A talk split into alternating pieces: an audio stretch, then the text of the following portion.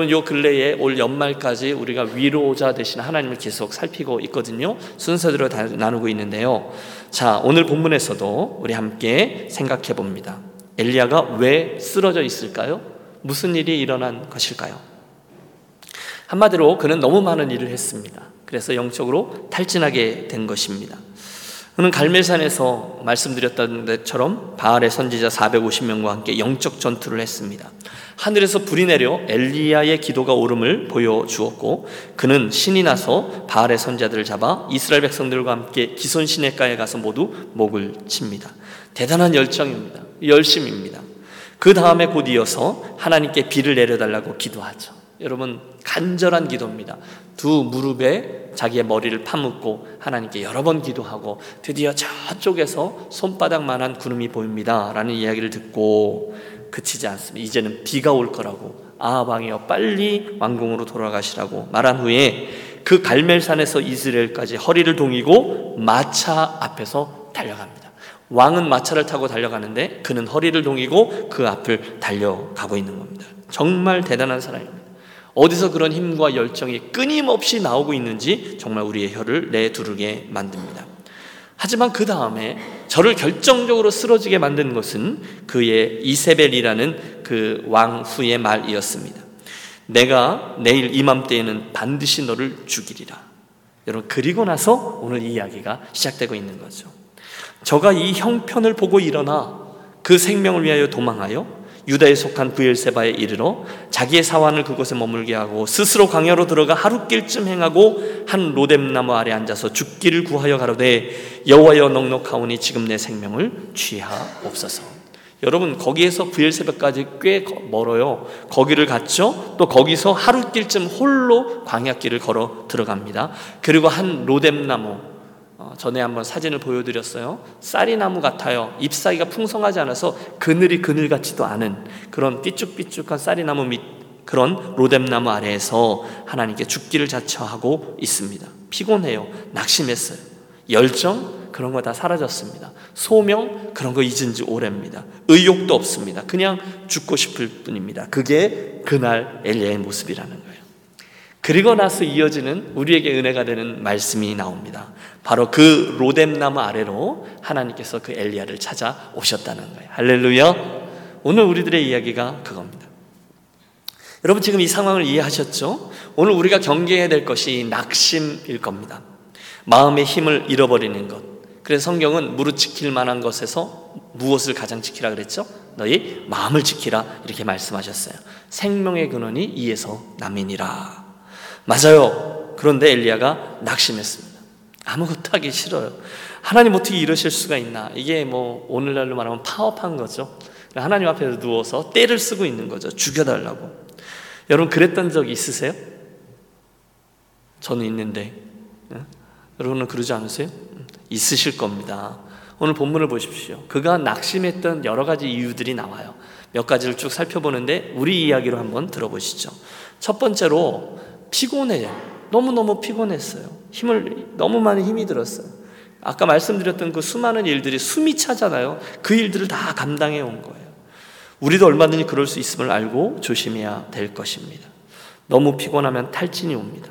육체의 한계를 가지고 있던 엘리야가 그간 숨어 지내다가 말씀드렸죠. 무릎에 얼굴을 파묻고 기도하다가 병거에 앞서 달려가다가 왕 앞에서 말씀을 선포하다가 갈멜선에서 부르짖고 거짓 선지자들과 팽팽하게 긴장해서 싸우고 그러다가 왕후의 말을 듣고 도망하고 지친 거죠. 낙심케는 겁니다. 우리도 그럴 수 있습니다.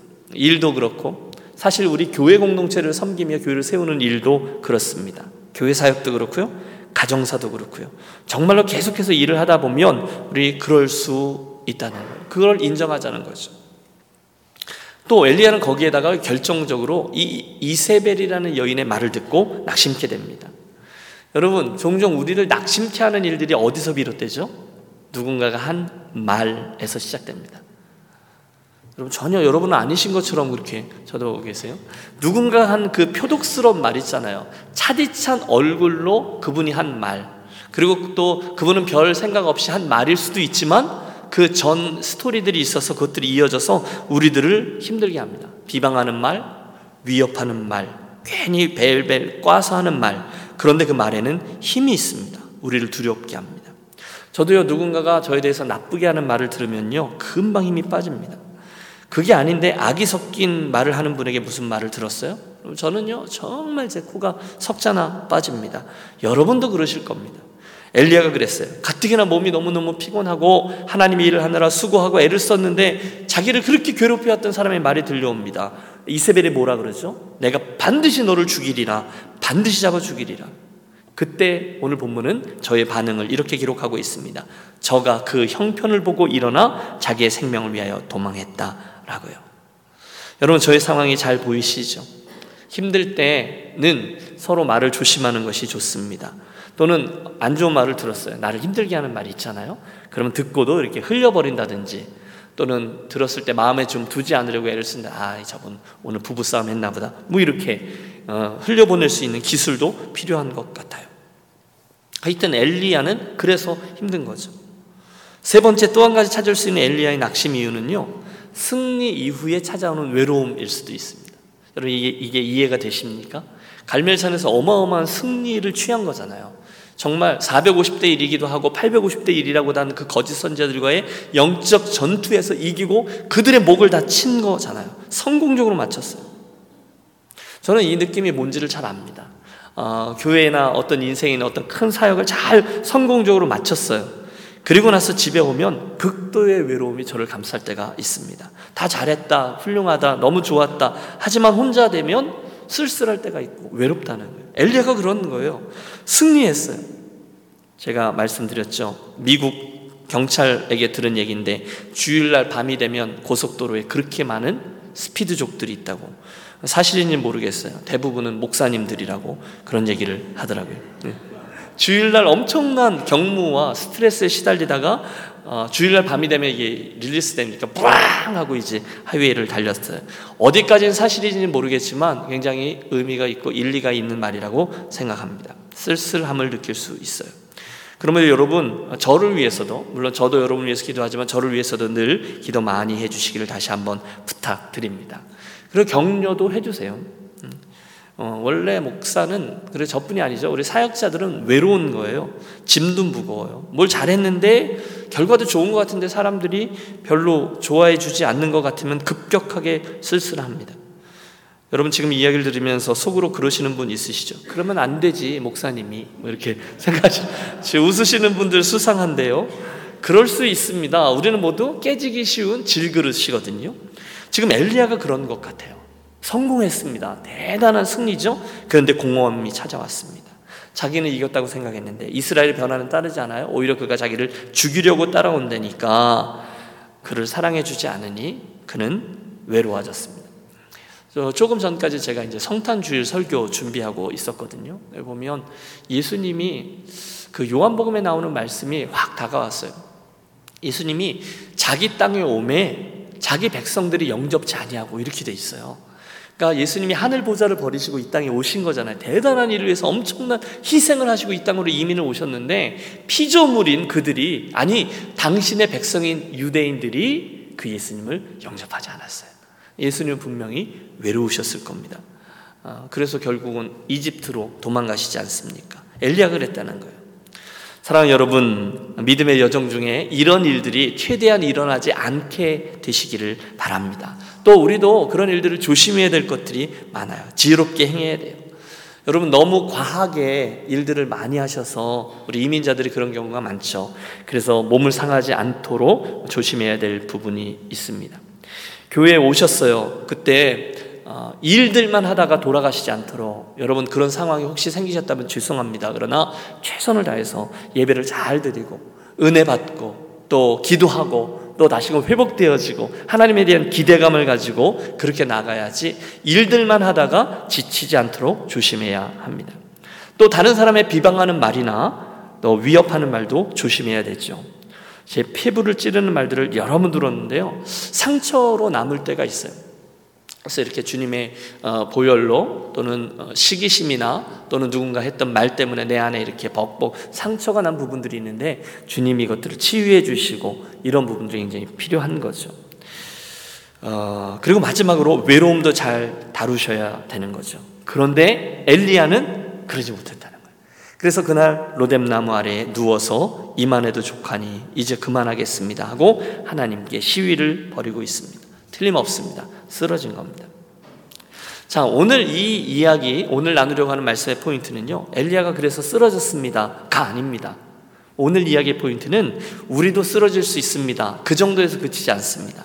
대신 우리들의 이야기는 한 걸음 더 나아가서 그렇게 쓰러져 있는 엘리야에게 그렇듯 쓰러져 있는 저와 여러분에게 하나님이 다가오셔서 우리를 위로하시고 치유하시고 다시금 새롭게 일으켜 주신다라는 것입니다. 거기에 오늘 얘기의 포인트가 있어요. 따라해 주십시오. 내가 쓰러질 때 하나님이 다가오십니다. 여러분 믿습니까?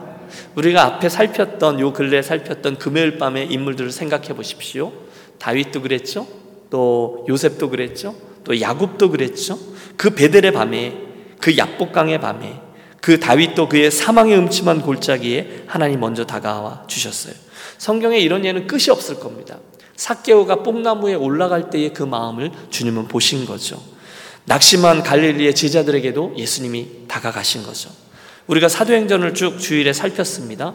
빌립보의 감옥에 갇혀 있던 사도 바울에게 또 예루살렘에 와서 감옥 속에 갇혔던 사도 바울에게 그날 밤에 우리 예수님께서 다가와 주셨습니다. 그리고 위로해 주시고 회복해 주시고 그들 생에 새로운 챕터를 열어 주셨죠.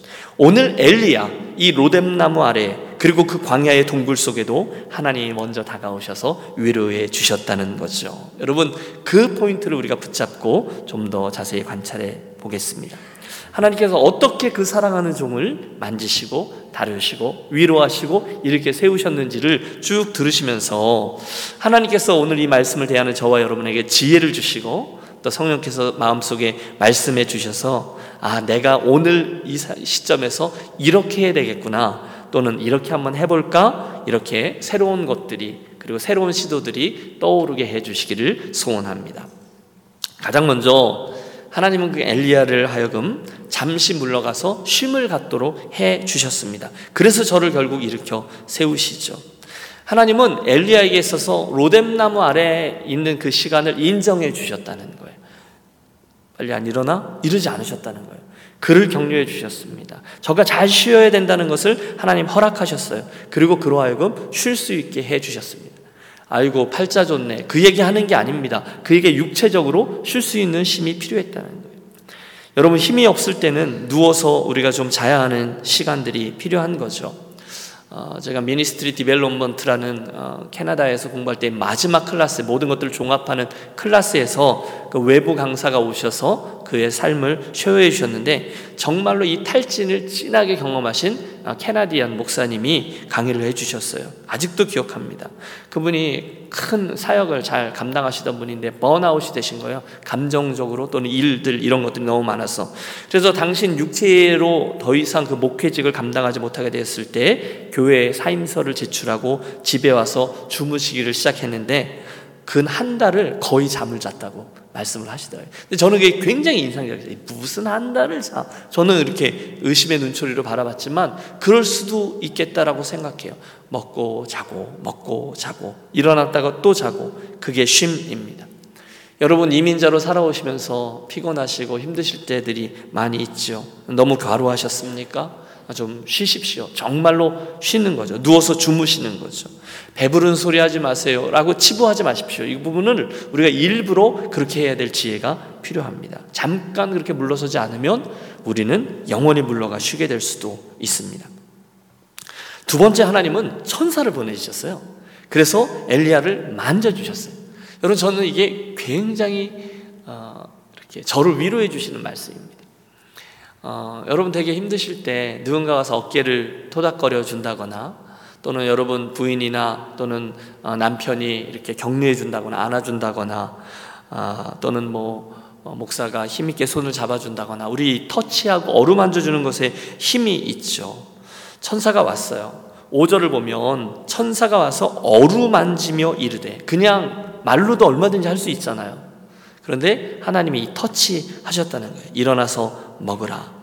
그런데 7절도 똑같습니다. 여호와의 사자가 와서 그를 또 한 번 어루만지고 또 무엇인가를 일어나 먹으라. 내가 내 길을 다 가지 못할까 하노라. 이렇게 말씀하셨습니다. 어, 여러분 혹시 지치신 분 있으시죠? 이 밤에 우리 함께 찬송하고 기도하며 나아갈 때 하나님의 천사가 내려와 저와 여러분을 만져주게 되시기를 축복합니다. 하나님이 그를 만지셨어요. 그리고 그의 육체, 그의 정서, 심령 어, 모든 것들을 어루만져 주셨다는 거예요. 그 다음에는요 먹는 거예요. 하나님 마음만 치유하지 않으셨어요.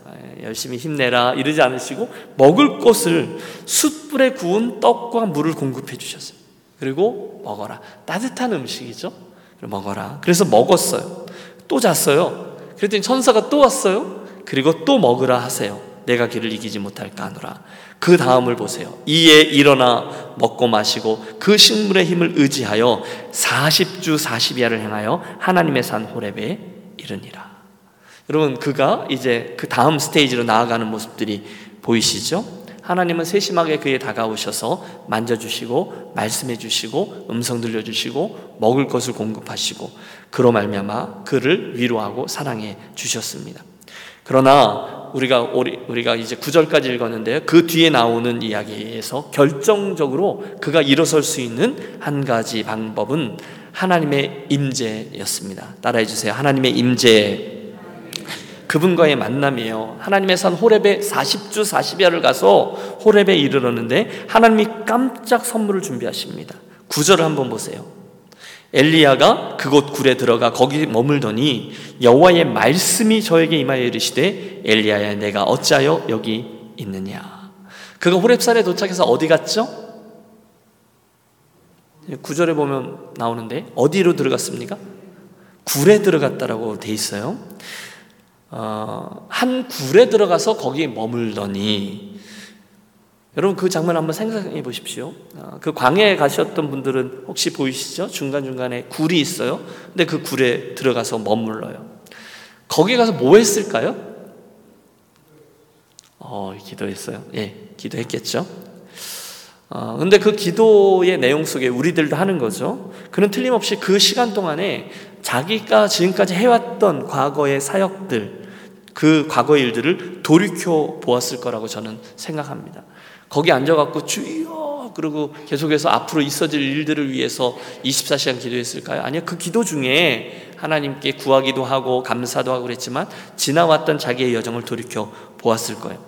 그때 질문에 질문이 꼬리를 물었을 겁니다. 도대체 왜 그런 어마어마한 일들이 있었는데 이스라엘은 변하지 않는 것인가? 내가 뭘 잘못했는가? 그런데 이해가 되지 않아요.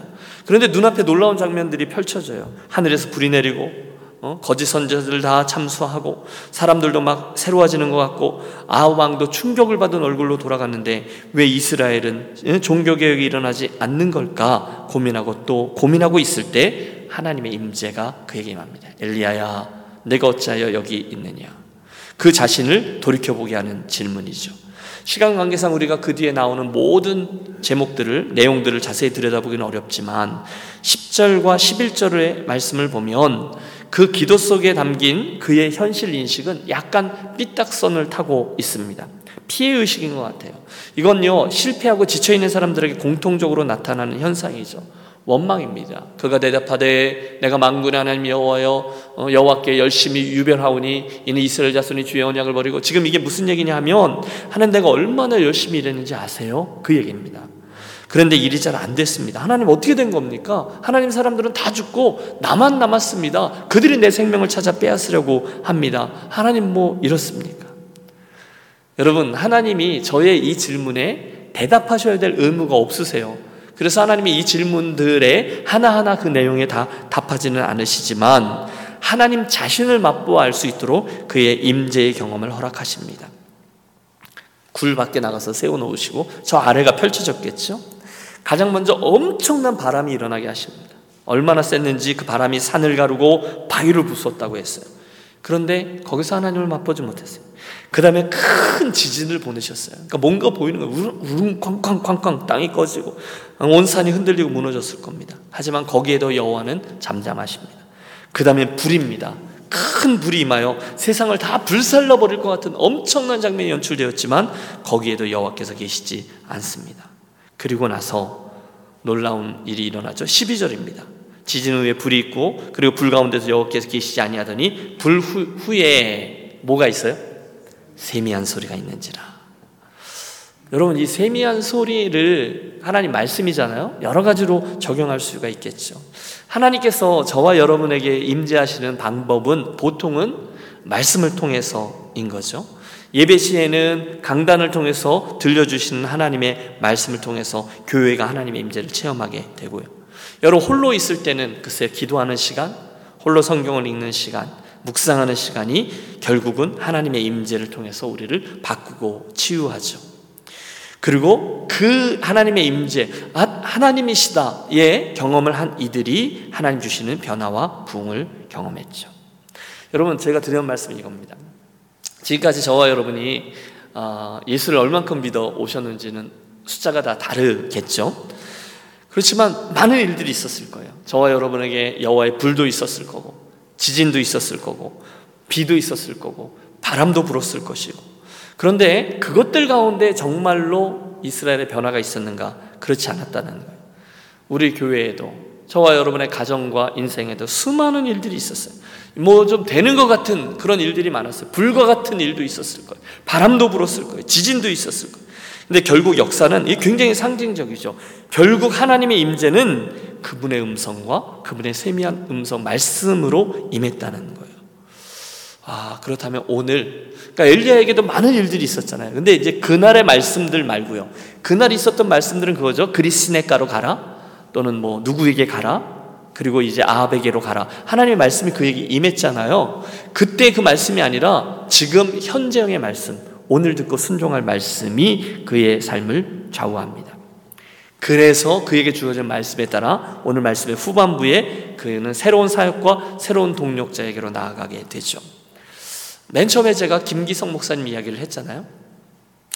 어, 우리 자신을 위로하고 격려하고 인정해 주는 게 필요하다. 저는 이게 하나님의 위로의 만지심 또는 케어 이런 데 있었다고 생각해요. 그 다음에는 사명입니다. 보람 있는 일을 찾아, 내가 할 수 있는 일을 위해서 찾아보려고 했다는 거예요. 그리고 세 번째는 우정의 공동체라는 거죠. 그에게 하나님이 그의 회심 후에 첫 번째로 주신 선물은 친구였어요. 엘리사입니다. 그래서 하사엘에게 가서 기름을 붓고 사명이죠. 그 다음에는 엘리사에게 가서 그를 동력자 삼으라. 그를 그 다음 선자로 세우라라고 말씀하셨어요. 그리고 그날 이후에 엘리야는 다시 낙심하거나 힘들어하지 않습니다. 외롭지 않아요. 사랑하는 친구, 사랑하는 동역자, 사랑하는 후계자인 엘리사가 그와 함께 했기 때문에 그렇죠. 자, 오늘의 말씀을 정리해서 우리들의 이야기로 가져가 보시죠. 혹시 여러분 오늘 인생의 로뎀나무에 계시지는 않습니까? 목사님 매일매일이 로뎀나무예요. 이렇게 말씀하시는 분 계세요? 참 수고롭죠. 여러분 이민자로 사시는 것이 보통 일이 아닌 거죠. 어, 우리 목회자들도 특수 목회라고 얘기합니다. 늘 여러분들 격려하고 또 여러분들과 함께 새로운 출발선상에 섭니다. 힘들어요. 낯선 곳입니다. 낙심의 자리입니다. 탈진의 자리입니다. 그래서 우리는 최대한 지혜롭게 해서 영적으로 그 자리에 이르지 않도록 애를 써야 할 겁니다. 힘들면 좀 쉬기도 하고 영적으로도 감을 잃지 않기 위해서 애를 쓰고 꼭 좋은 예배자로 먼저 주의 전 앞에 나오고 그런데 혹시 피치 못할 사정으로 인해서 낙심하셨다면 걱정하지 마십시오. 하나님은 그러한 사람들을 그냥 두지 않으셨어요. 우리가 말씀했던 그 수많은 믿음의 선진들처럼 오늘 이 엘리사 엘리야에게도 하나님은 일하시고 다가와 주셨습니다. 만져 주셨고 음식을 주셨고 위로해 주셨고 어루만져 주셨고 하나님의 임재로 인하여 새로운 사람과 새로운 사명을 향해서 나아가게 하셨습니다. 여러분 그 일들을 우리 한번 사모하면서 기도하려고 합니다. 침체는 낙심은 누구에게나 올 수 있어요. 어, 뭐 이분 여러분 이 성품 좋은 저도 이 성격 좋은 저도 이런 침체를 경험하곤 하죠. 하지만 그것들은 극복될 수 있을까요, 없을까요? 있습니다. 하나님이 그들을 사랑하고 하나님이 그들을 불쌍히 여기고 또 회복시켜 주시는 구원자 하나님이시기 때문에 그렇습니다. 그래서 오늘 이 밤에 우리가 하나님께 때를 좀 쓰시죠. 하나님 저 로뎀나무인 것 같아요. 라고 기도를 시작하는 거죠. 하나님 저 힘들어요. 아, 괜찮습니다. 우리 그 얘기를 하는 거죠. 하나님 뭐 이렇습니까? 땡깡 쓰셔도 될 것 같아요. 하나님 저만 남았습니다. 좀, 좀 심하게 한 걸음 더 나아간 거죠. 그래도 하나님께서 저와 여러분을 만져주시고 위로해 주시고 또 말씀 주시고 좋은 사람과 우정의 공동체를 통해서 회복시키시고 일으켜 세워 주실 것입니다. 그 회복의 은혜를 소, 소원하고 또 구하는 이 밤이 되시기를 바랍니다. 기도하시죠. 하나님 아버지, 우리가 쓰러져 있을 때 다가와 주시고 우리를 회복시켜 주시는 분임을 다시 한번 보고 믿고 감사합니다. 우리가 원치 아니하는 바 탈진하고 낙심했을 때마다 아버지 우리에게 다가오셔서 쉬게 해 주시고 회복해 주시고 만져 주시고 필요한 것들과 사명과 동역자들을 허락해 주심으로 우리로 다시금 일어나 믿음의 여정을 잘 달려갈 수 있도록 일하여 주시옵소서. 오늘 이 밤에 우리 안에 역사해 주옵소서. 우리가 찬양하며 기도의 자리로 나갈 때 우리에게 지혜 주셔서 하나님보다 앞서 나감으로 넘어지거나 낙심하지 않는 성도들 되게 해 주옵소서. 예수 그리스도 이름으로 기도하옵나이다. 아멘. 아, 오늘은 우리 찬송을 아, 기도에 좀 담으려고 합니다. 몇 곡을 좀 이어서 찬송하겠습니다. 아니 찬송함으로 기도하겠습니다. 우리 찬송 하나하나 속으로 들어가서 그 찬송가에 저와 여러분의 고백을 담고 우리의 기도를 담겠습니다. 또 그 찬송을 부르면서 우리에게 말씀하시는 말을 들으십시오. 어, 여러분 찬송가 가사를 화면을 보시면서 따라오시지만 친숙한 가사는 또 부르다가 눈을 감고 또 의미를 어, 이렇게 묵상하면서 어, 찬양하시고 그때 주님께서 이 밤 함께 찬송하는 우리들의 마음을 보시고 혹시 외롭고 쓸쓸하고 낙심한 분들에게 위로해 주시고 격려해 주시고 길을 보여 주시고 새로운 힘을 더해 주시기를 기도합니다. 첫 번째 곡은요. 93장 찬송 예수는 나의 힘이요.